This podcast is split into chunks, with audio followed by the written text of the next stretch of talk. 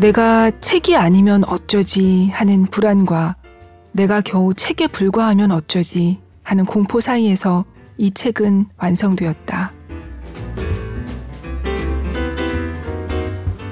이 책을 오로지 책으로 건축한 책으로 만들고 싶었기 때문이다. 책으로 만들어진, 책으로 만들어진 책.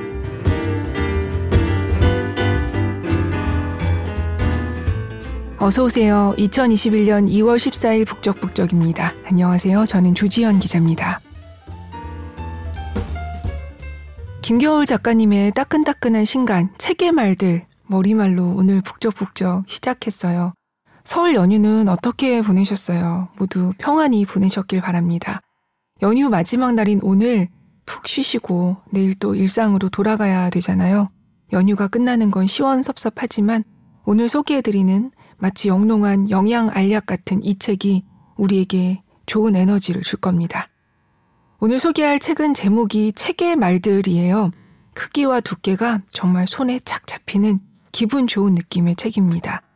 먼저 저자인 김겨울 작가님은 청취자분들 중에서도 좋아하는 분들 많으실 거예요. 책에 실린 저자 소개를 읽어드리면 김겨울, 글과 음악 사이, 과학과 인문학 사이, 유튜브와 책 사이에 서서 세계의 넓음을 기뻐하는 사람, 유튜브 채널 겨울 서점을 운영하고 MBC FM 라디오 북클럽 김겨울입니다. DJ로 활동 중이다. 음반을 몇 장 냈고 종종 시를 짓는다. 독서의 기쁨, 활자 안에서 유영하기, 유튜브로 책 권하는 법 등을 썼다. 네, 유튜브 겨울 서점의 그 김겨울님입니다. 책을 읽고 책을 권하고 책을 쓰는 분인데요. 이번에 낸 책의 말들, 이 책은 앞서 들으신 그 도입부에 들어가는 말처럼 책으로 만들어진 책으로 만들어진 책이에요. 100권의 책에서 뽑은 책에 관한 문장 100개와 김겨울 작가님의 글 100편이 실려 있는데요. 이 책 왼쪽 페이지에는 책에서 뽑은 책과 독서에 관한 한 문장이 있고요. 책 오른쪽 페이지에는 딱 한 페이지의 글이 서로 마주보고 있는 형식이에요. 특히 두 문장 이상 인용하지 않았어요.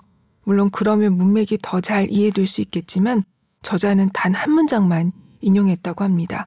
머리말에 이렇게 썼어요. 인용한 책의 내용에 갇히지 않고 자유롭게 글을 쓰기 위해 내가 나 자신에게 부여한 한계이다. 책의 내용에 갇히지 않고 자유롭게 글을 썼다고 돼 있듯이 책에서 문장을 골라왔지만 그 문장을 굳이 설명하거나 그 책을 소개하는 게 아니라 그 문장에서 뻗어나온 저자의 세계를 쓰고 있습니다. 마치 가느다란 실로 이어진 모빌처럼 느슨하고 자유롭게 연결된 느낌이랄까요? 이 느슨한 연결이 이 책이 책에 대한 기존의 다른 책들과 구분되는 점이자 개성이고 매력인 것 같습니다. 100번의 설명보다 직접 들어보시는 게 좋겠죠. 낭독을 허락해주신 김겨울 작가님과 유유 출판사에 감사드립니다. 출발해 볼까요?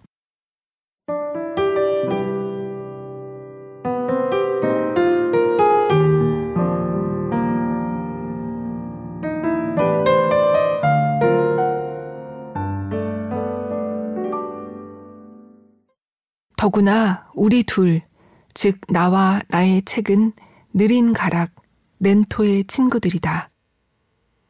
프리드리 니체 아침놀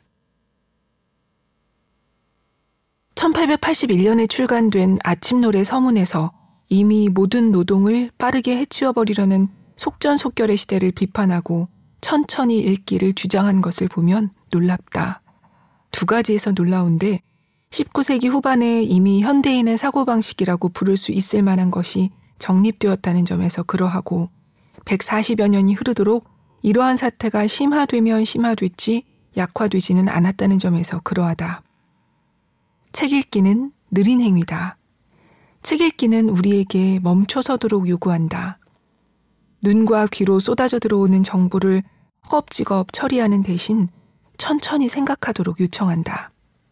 어떤 책에는 저자가 과속 방지턱을 많이 설치해 두는데 그러한 과속 방지턱은 몇 날 며칠에 걸친 고민으로 완성된다. 어떤 책에서는 저자가 혼신의 힘을 기울여 서서히 미끄러지도록 도로를 설계하는데 이러한 도로 역시 몇 날 며칠에 걸친 고민으로 닦아진다. 성실한 독자는 그 과속 방지턱을 갈라보고 잘 닦아진 도로를 문질러 본다. 독서란 곧 경청이며 경청이란 곧 집중하고 반응하고 되무는 일이다. 그러므로 책 읽기란 얼마나 비효율적인 행위인가. 어떤 이들은 문학을 읽지 않는 자신을 자랑스러워한다.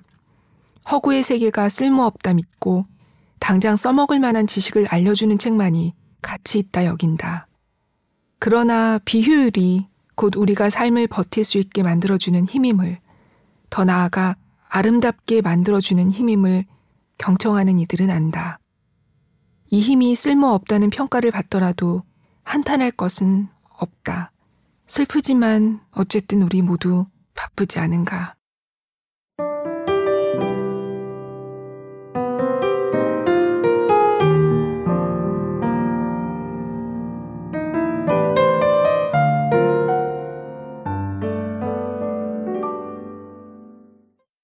쓸모없음과 비효율을 두고 갈 수 없잖아요. 아무리 바빠도. 바쁠수록 더욱더.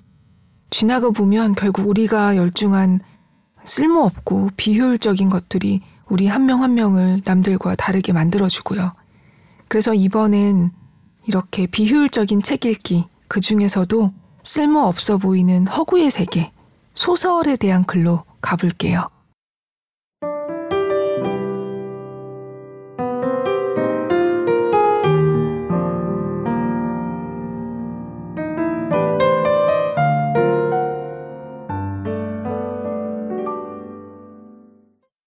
그게 어떤 소설이 되었든 소설을 읽는 동안 우리는 그것이 모두 허튼 소리라는 것을 숙지해야만 하며 그러면서도 읽는 동안에는 그 안에 담긴 모든 것을 믿어야 한다. 어슐러 르귄, 어둠의 왼손. 소설은 결론이 아닌 과정이며 보상이 아닌 성찰이다. 소설을 읽는 독자는 자신의 몸 밖으로 나아감으로써 새로운 세계를 색칠하며 경험하는 인간이 된다. 그것을 차라리 평행 세계라고 해도 좋다. 몇 개의 중첩된 세계를 품고 살아가는 사람은 그 중첩된 자리에 그늘진 삶의 이면을 보게 되므로 고난이 왔을 때도 평행 세계의 조각을 꺼내 초콜릿처럼 씹어 먹을 수 있다. 소설은 허구이지만 허구가 아니며 언제든 예비된 진실이다. 삶이 인간을 받쳐주기를 멈추어 그가 바닥 없는 시면으로 떨어져 갈 때 문학은 그가 아예 지구 속을 통과해 새로운 땅에 정착할 수 있도록 돕는다. 그것은 외면이나 냉소가 아닌 간절한 제의에 가깝다. 문학은 그가 너무 빠른 속도로 떨어지지 않도록 날개를 달아준다. 그리고 삶의 중력이 한 방향으로 작동하지 않는다는 것을 말해준다. 그리하여 떨어지는 이는 떨어지는 순간 그것이 떨어짐이 아닌 다른 방향으로의 추진임을 깨달을 수 있다. 그렇게 바닥을 뚫고 새로운 땅에 도달하려는 이는 오히려 솟아오르고 있다. 문학이 달아준 날개는 이제 떨어지는 속도를 줄이는 데에 쓰이는 대신 두 발을 다시 땅에 붙이는 데에 쓰인다. 상상력은 지금과는 다른 세계, 다른 삶, 다른 선택지를 그려보기 위한 조건이다. 허구가 또 하나의 진실이 될 수 있다고 믿는 능력은 다른 세계, 다른 삶, 다른 선택지를 내 삶 안에서 실현하기 위한 조건이다.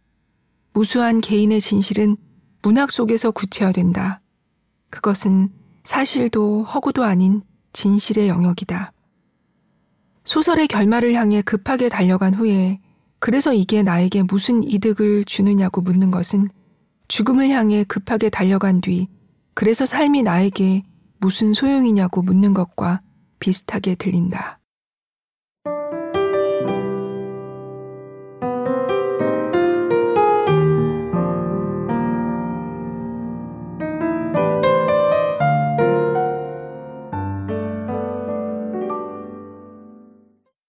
소설은 결론이 아닌 과정이며 보상이 아닌 성찰이다.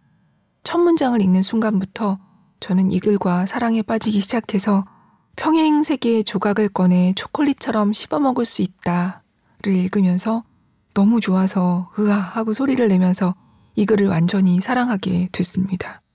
사랑은 사람과만 하는 건 아니잖아요. 그쵸? 전에 누가 그러더라고요. 책을 뭐하러 읽냐. 정리된 핵심만 보면 되지. 앞으로 책은 없어질 거라고 본다. 거기에 대항하는 저의 논지를 열심히 펼쳤는데 그분을 설득하지 못하고 그날의 논쟁은 그냥 평행선으로 끝났거든요.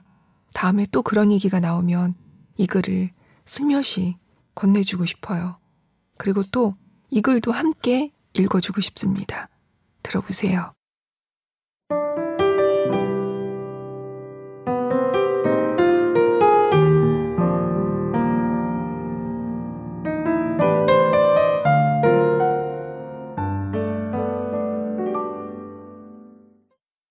그러나 고독한 이는 모름지기 책을 벗삼아야 한다.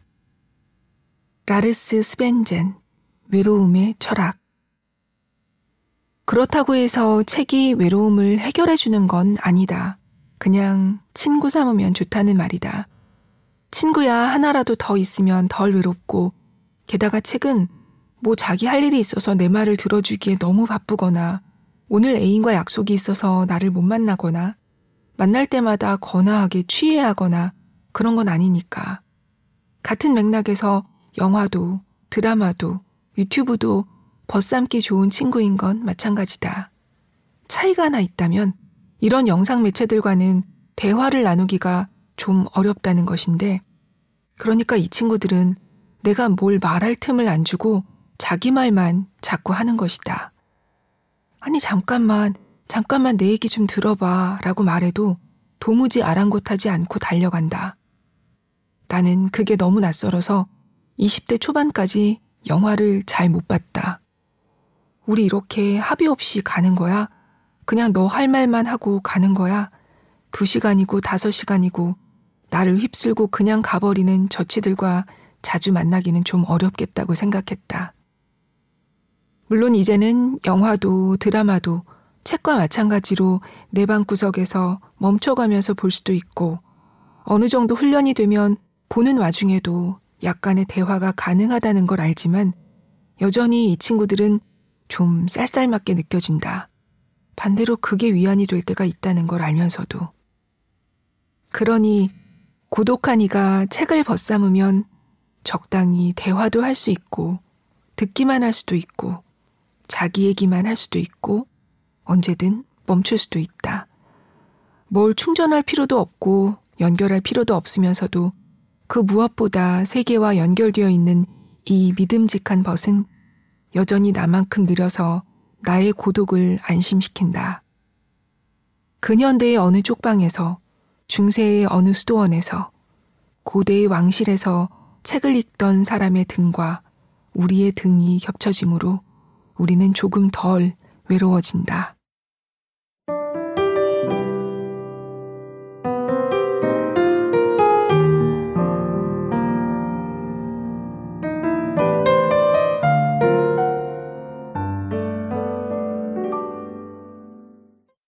책은 딱 나만큼 느린 벗이죠. 나의 속도대로만 읽을 수 있는. 내가 멈췄는데 이 친구 혼자 먼저 가버리지 않습니다. 그리고 누구나 한 단어씩 한 문장씩 읽어나가죠. 오늘 저는 이 책의 말들에서 최대 6편을 낭독해도 좋다는 허락을 받았는데요. 6편 고르기가 평소보다 더 어려웠습니다. 고르고, 다시 고르고. 이것도 좋은데, 혹시 이 글 말고 다른 글을 읽으면 청취자분들이 더 이 책의 매력을 잘 알아채고 찾아 읽게 되시지 않을까 하는 마음 때문에요. 이 책은 특히 지금 들으신 것처럼 책 얘기뿐 아니라 오늘 읽어드리지는 못하지만 영화, 음악, 또 책을 넘어선 세상에 대한 얘기, 그리고 김겨울이라는 사람의 보람과 고충 같은 것에 대한 얘기까지 범위가 굉장히 넓거든요. 그래서 선택의 고민이 컸는데요. 이번엔 자타공인 애서가 혹은 책벌레가 아닌 분들도 더 많이 공감할 얘기가 아닐까 싶어서 골라봤습니다.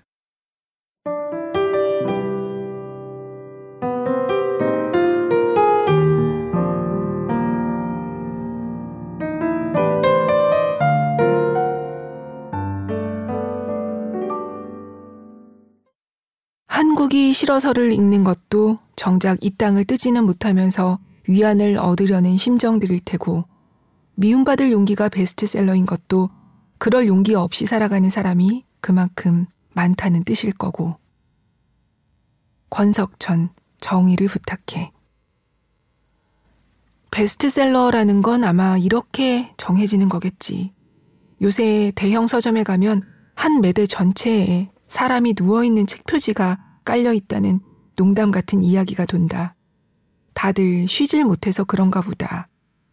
내 기억이 맞는다면 뭘 해도 괜찮다를 주장하는 위로의 책들은 이미 유행이 시작된 지 한참 된 것 같은데 그 이전 유행이 인문학이었던 것 같고 그 전이 시크릿이었던 것 같다. 아직도 다들 많이 힘든가 보다. 하긴 요새의 삶이라는 게 점점 여유로워지기보다는 자꾸 팍팍해지는 경우가 더 많으니까. 마음을 위로하는 책을 추천해 주세요. 나는 매번 혼란에 빠진다. 마음에 와닿는 책은 읽으면 어떤 방식으로든 위로가 된다. 그게 슬픈 책이든, 웃긴 책이든, 담담한 책이든, 신나는 책이든, 나와 주파수가 맞기만 하면, 그리고 작가가 충분히 고민했다면 어떤 책이든 위로가 된다. 삶의 의미와 인간의 본질을 되돌아보게 해주고, 일상의 작은 조각을 빛나게 해주고, 나의 내면을 직면하게 만드는 책들. 삶에 깊이 잠수해 본 사람이 들려주는 자신의 이야기는 정말로 무엇이든 위로가 된다. 누군가에게는 소설일 것이고, 누군가에게는 에세이, 누군가에게는 시가 되겠지.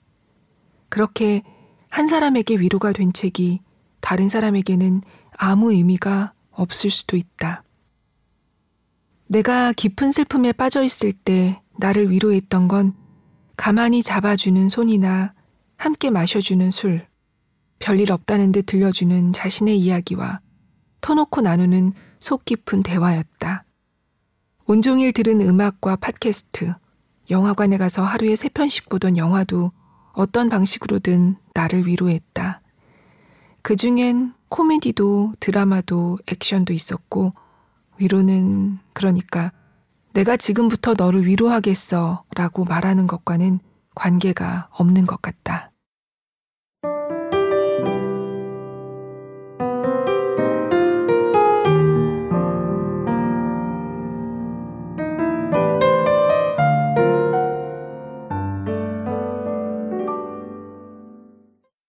위로를 전면에 내세우지 않아도 우리는 작가가 온 마음을 담아 쓴 책들에서 위로를 받죠. 그렇게 한 사람에게 위로가 된 책이 다른 사람에게는 아무런 의미가 없을 수도 있다. 라는 문장. 정말 그렇지 않나요? 저는 유난히 이 책에 정말 그렇잖아 하는 내용이 많았어요. 여러분은 어떠신지요? 지금 읽어볼 글도 아마 그럴 것 같은걸요?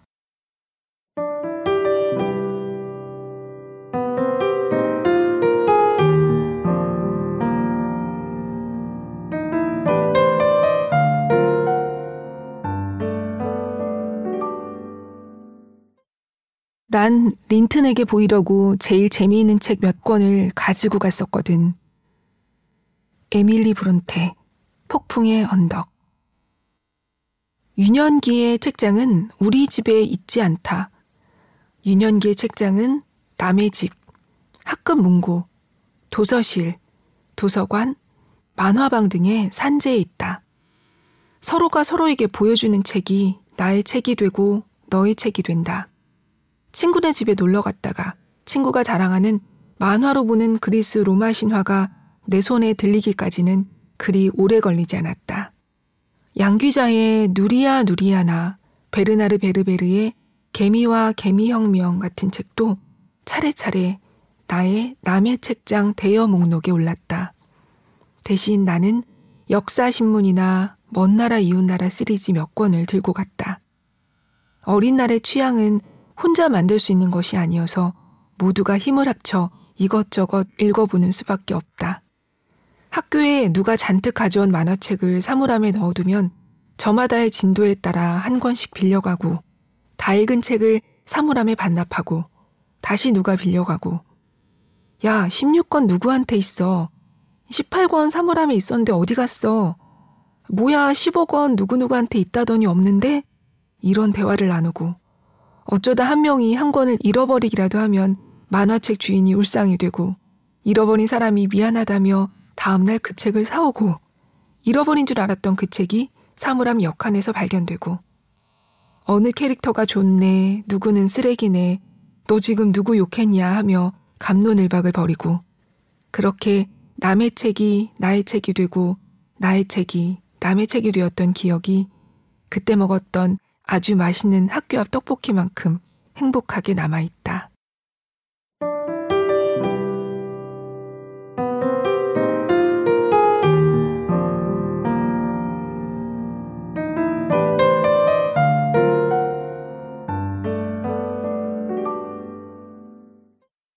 네, 여러분의 그 시절이 떠오르셨나요? 대부분 이런 추억이 있지 않으세요? 겨울 작가님이 저 아래 닫혀있던 서랍을 열어줬어요. 잊고 있던 그때의 기억을 찾아준 선물 같은 글이었습니다. 그때 읽었던 그 책들의 감촉과 종이 냄새, 교실의 분위기도 기억나고요. 그 책을 같이 읽던 그 친구들은 지금 어디서 어떻게 지낼까 보고 싶어지고요. 고맙습니다, 작가님. 이런 깜짝 선물 같은 글을 주셔서 독자들은 또 너무 행복합니다. 네, 어느덧 오늘의 마지막 글을 함께 읽을 차례인데요. 이 글을 꼭 마지막에 읽어드리고 싶었어요.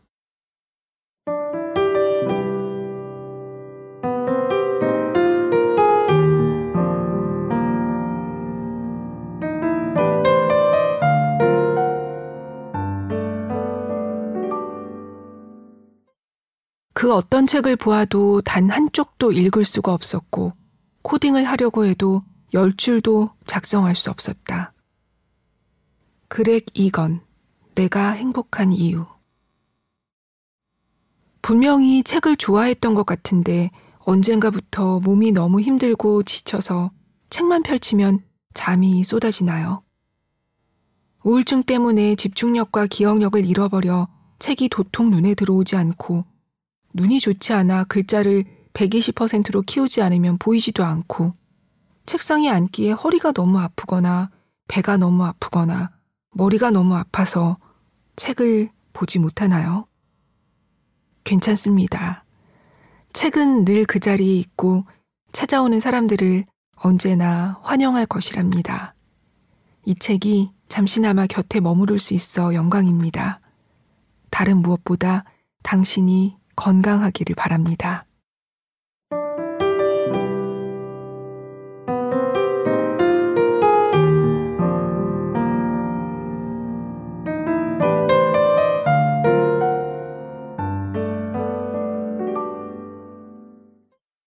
지금 못 읽어도 괜찮습니다. 책은 늘 그 자리에 있고 찾아오는 사람들을 언제나 환영할 것이랍니다. 이 글이 꼭 읽어야만 돼요. 책이 이렇게 좋은걸요? 라고 말하는 글과 함께 있어서 너무 좋았어요. 이 책의 추천사를 김초엽 작가님이 썼는데요. 지난주 북적에서 소개된 사이보그가 되다를 쓰기도 했고 소설집 우리가 빛의 속도로 갈 수 없다면의 저자죠. 이 김초엽 작가님 추천사에 이런 내용이 있어요. 김겨울이 걸어모은 책의 말들을 읽다 보면 내 안에 잠들어 있던 책벌레의 마음이 깨어난다. 100권의 책에서 가져온 100개의 문장은 얼른 침대 옆에 쌓여있는 책들을 펼치라고 당장 방치된 책장 앞에 가서 서라고 나를 흔든다. 책을 사랑하는 이들이 공유하는 어린 날의 어떤 고독하고 충만한 풍경을 서늘하게 밝아오던 창문 앞에서도 도저히 책을 덮지 못해 무력하던 새벽녘을 떠올리게 한다. 그가 고른 어떤 문장들은 원래 책의 조각들을 잘 담고 있지만 또 어떤 문장들은 책의 맥락과 뚝 떨어진 채로 그저 놓여 있다. 하지만 책을 사랑하는 사람들이라면 이미 안다. 독서는 지나치게 개인적인 행위여서 가끔은 내가 가장 사랑하는 문장이 실은 그 책에서 가장 무쓸모한 문장일 때도 있다는 것을. 김겨울이 모은 이 지극히 개인적인 문장들이 마음에 든다. 마치 페어 카드처럼 마주 놓인 그의 단정한 생각들도 고개를 끄덕이고 공감하고 또 줄을 그으면서 읽었다. 그가 의도한 것처럼 처음의 흔적을 잃은 원래의 책에서 유래한 원자들은 다시 나의 폐포를 통과해 또 다른 독서 연대기를 펼쳐놓는다. 애서가라면 누구나 기쁘게 읽을 책이다. 네, 애서가라면 진정 기쁘게 읽을 책입니다. 책에 대한 사랑이 북돋아지는 책이에요. 북적북적을 듣고 계시다면 이미 애서가이실 테고 이 기쁨을 놓치시면 안 됩니다. 꼭 누리셔야 돼요. 요즘 기쁠 일이 많이 없는 때잖아요. 이 책의 표지에는 제목인 책의 말들과 함께 이렇게 쓰여 있어요. 다른 세계를 상상하고 공감하기 위하여. 상상하고 공감하는 건 아무리 해도 넘치지 않죠. 오늘도 들어주셔서 감사합니다. 안녕히 계세요.